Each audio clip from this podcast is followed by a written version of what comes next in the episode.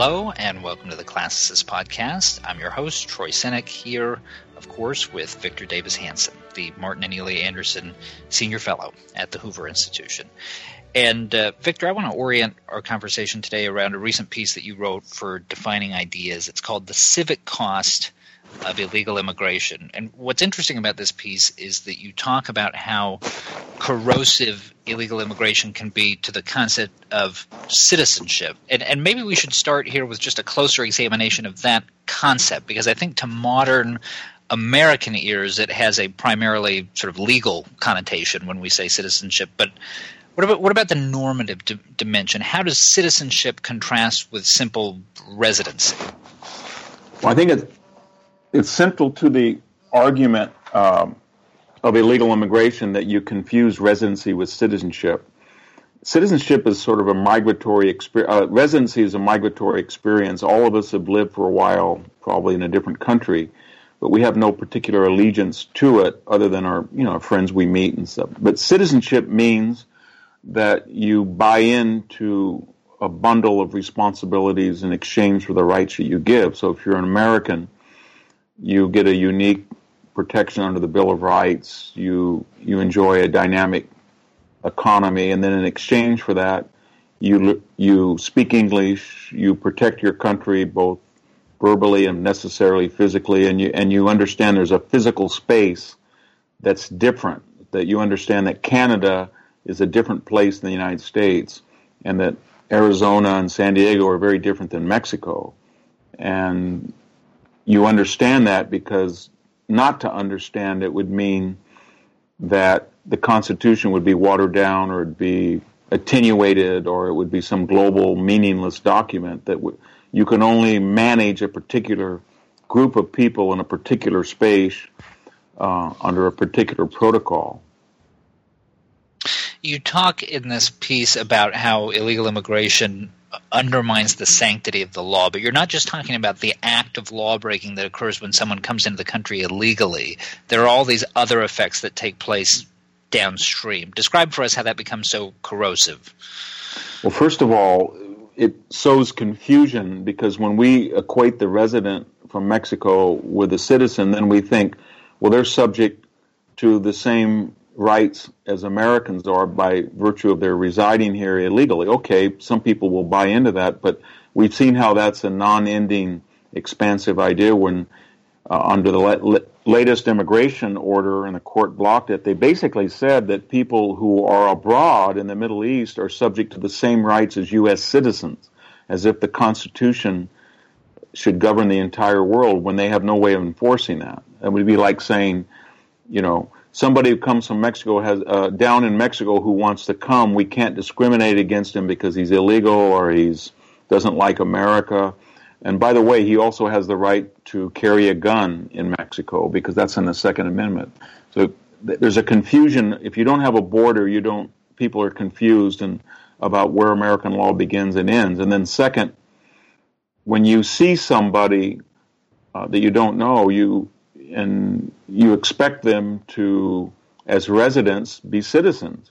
And we all admit that there's a 10%, 15%, 3% of people in any country at any given time are just visiting. But when you have a large number of people, maybe 50 million, who are green card holders or illegal aliens or immigrants that are not U.S. citizens, or you have 1 in 4 people in California that was not born in the United States, and various processes, it becomes a critical mass. So you meet people, you see people, you interact with people who have no idea what the Civil War was. If you ask them what the Fifth Amendment is and you explain it to them, it doesn't make much difference to them. They wave a flag of their home country, even though they would never go back there if they were forced to. So it creates a confusion about what it is to be American. Is it just a place where people kind of hang out and get an iPhone and eat, and it's cleaner than where you were at home? Or is it a unique place that puts responsibilities upon you to learn the language, become legal, and then protect the country that you've chosen to live in? Now, you talk in this piece about Democrats who may want more waves of immigration to bolster their numbers at the polls. You talk about these special interest groups that are based around ethnic identity, and they rely on more of this immigration to sort of replenish their constituencies. And there are, to be sure, all these self-interested parties at work here. But then there are also people who have more principled arguments, but ones that run counter to yours. And I wonder if we think about the sort of libertarian or market-oriented people on the right, people who are often in agreement with you, Victor, on a lot of other issues, their argument for relatively open immigration, in some cases explicitly open borders, is basically the same as their argument for open trade. You know, why should the government have the power to intervene in people's lives on such a fundamental right as where they have to live? Or why should we be valuing the interests of the state over the interests of these individuals? Yeah. How do you respond to arguments like that? Well, I say to them, if 11 million to 15 million illegal immigrants are no problem, why not have 100? Because if you look at the Pew polls of people in Mexico who would like to come to the United States, 56% of the population wants to come to the United States. And they would say, well, let the market adjudicate. Well, maybe it will, because life is better here. They have the mechanisms and means to get here very quickly. Why not just allow them all to come? If the host nation has no control over its own borders and its own self-interest, and we're sort of in a global market. The second thing is to be quite reductionist. I've met a lot of those. In fact, I've debated a lot of libertarians in particular venues. I've always come away with the impression that it's always an abstract argument. In other words, they don't live somewhere where there's a large number of foreign nationals who are in the local schools that don't speak English, and so all the advanced placement classes disappear. The teachers have to have teachers' aides to translate. When they go to the store, they have to have translators. When you go to the doctor's office, you have to have translators. There's a large number of people who don't have driver's license, car registration. There's a large number of people where identity theft is a real problem. They have different names. There's different cultures. So if somebody believes in Mexico that cockfighting and dogfighting is okay, then what would stop them to do it when they arrive in the United States? And they do it. And then, so there's all these problems that when you go away from the melting pot and you have no cultural identity and you don't have and you have a salad bowl idea of live and let live. And that's what libertarian is. If they want to learn English, fine. If they don't, fine. If they want to come across, fine. This global efficient market will weed out. But they're never in that pathway. So I put three of my children in the public schools, and I live in an area where it's about 90% Hispanic, and maybe 50% of that population is here illegally. And I shop, live, get my hair cut by people who are here illegally, many of whom are my friends, but I want to tell you that it's not an abstract experience. So when I walk across my almond orchard, I expect once a week to find a bulldog or a pit bull with a rope around its neck that's been dumped from or a cockfight where I find a dead cock that's thrown out the window, or I find people who their whole family are bathing and doing all their wash in an irrigation canal with, toxic substances and bleach in the irrigation water that goes out to the crops, or I'll see people defecating in an almond orchard as they walk through to find some place. So it's not there are practical problems by not assimilating people and allowing without immigration control. On this same point about how the abstraction compares to the reality, there's also an interesting observation in the piece that you wrote about this, which is you say in your community on the behalf of law enforcement and the regulatory side of government that there's a real hesitation to treat the immigrant population the same way that they treat the native-born population in terms of enforcement. Yeah, and I think the attitude is 1/4 of California lives below the poverty line. 40% of California's population are Hispanic. This is a powerful Democratic constituency. And so if you're a law enforcement officer or you're a zoning officer and you come out to my street and you say, should I go to place A where there's 5 illegal trailers, 6 porta potties, 20 wrecked cars, 10 pit bulls, and 40 people living in a single home residence? Or should I go down the road where there's a middle-class guy who's been here for 40 years, Japanese-American, his leech line was probably a new leech line is probably 2 feet too close to the well. I can get him with a $10,000 fine, and he'll comply and nod and be very, very safe. Or to go into this other place where even if I'm able to cite them and speak the language, there's no way that they have the money or the willingness to pay that fine. And more importantly, it's loaded with political landmines that I might be racist or nativist or xenophobic. So the result is that it's sort of like the Ferguson effect, that people double down on law-abiding Californians or citizens of the United States to make up for the inability to control a large population that's politically powerful but either won't or can't follow all the rules. So in California, we're broke. We're having a big gasoline tax slated. But we also had a multi-billion-dollar amnesty for traffic fines. So we thought, well, we're really going to make a lot of money by making a speeding ticket $400. Well, then they found out that a fourth of them weren't being paid. So then what do you do? Because you do impound your cars like you would anybody else? No, then you give certain people amnesty, but that thing costs a lot of money, and it's not the revenue source you saw.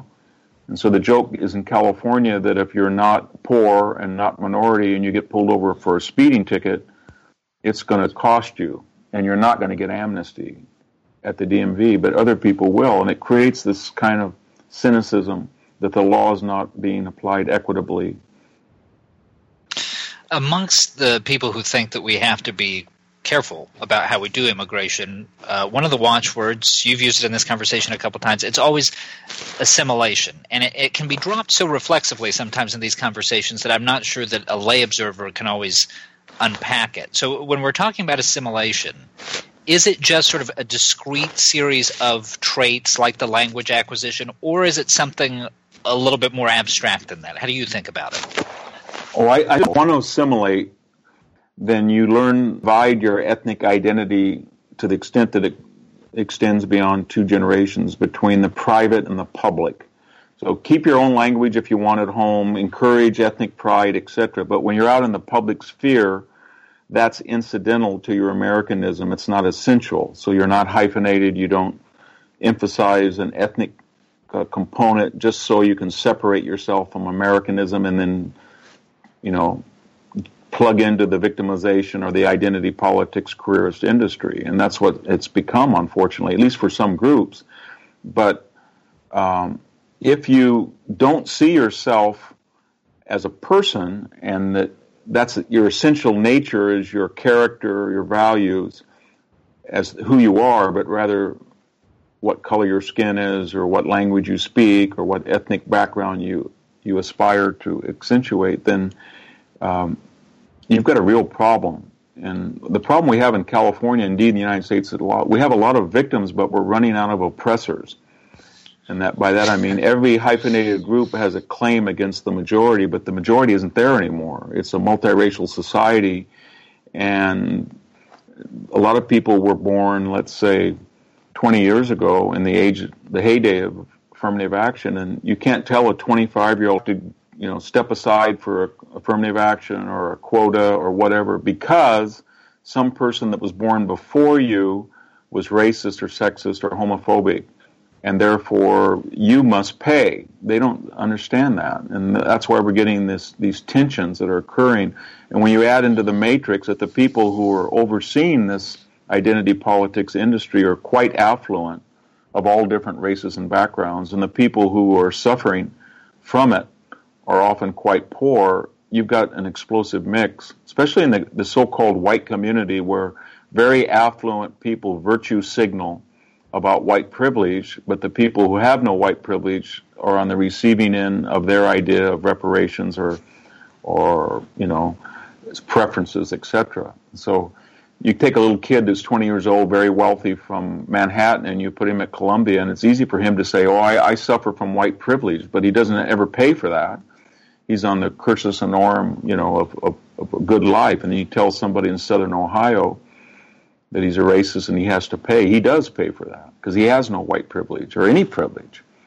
And that logic extends to, anybody of any color. So Van Jones gets on TV and acts like he's a multimillionaire guy making a great life. He gives lectures about how he's to somebody who, you know, may be Greek American or Armenian American or white American or whatever. And I think the whole thing is a mess now. And what started out as an understandably idealistic liberal project to make up for the sins of a 90-10 white-black binary country in 1965 now is a, I don't know what it is, it's a 5% to 8%, 12%, 13%, 50% integrated multiracial, and it's not working. And the result of it can be comic, whether it's Elizabeth Warren saying she's Native American or Ward Churchill or Rachel Dolezal saying she's black or Sean King, or it can be tragic where you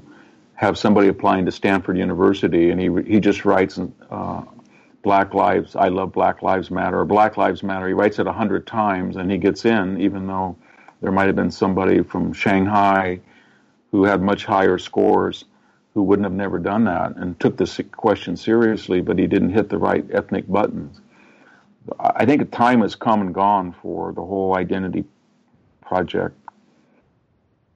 So with that in mind, the last thing that I'll ask you is to consider this in prospect, specifically the question of how reversible the damage that's already been done is. What I mean by that is, let's assume that we wave a magic wand and Victor Davis Hanson's preferred immigration policy is implemented today. That still doesn't change the past few decades of illegal immigration. It doesn't change that lack of respect for the rule of law that you identified as coming with it. And it doesn't change these sort of centripetal forces that have led people to identify as being part of a siloed-off ethnic group rather than assimilating to this broader notion of being an American. How likely is it that you can get those forces, some of which are really more cultural than political, to abate? I think if you close the borders or you return immigration to a measured and legal enterprise, maybe 100,000 a year, then all of these ethnic groups would very rapidly follow the trajectory, as I said before to you on this broadcast, of Italian Americans. So I say Giuliani, I say Cuomo. You have no idea that Italian ethnic identity had anything to do with their political outlook. And I think that would happen very quickly, because while we're talking about roles and abstractions, at the ground level, people are intermarrying and integrating and assimilating. But the rewards are to play this game of, instead of my name being, you know, John Wilson, it's Jorge Ramirez Wilson.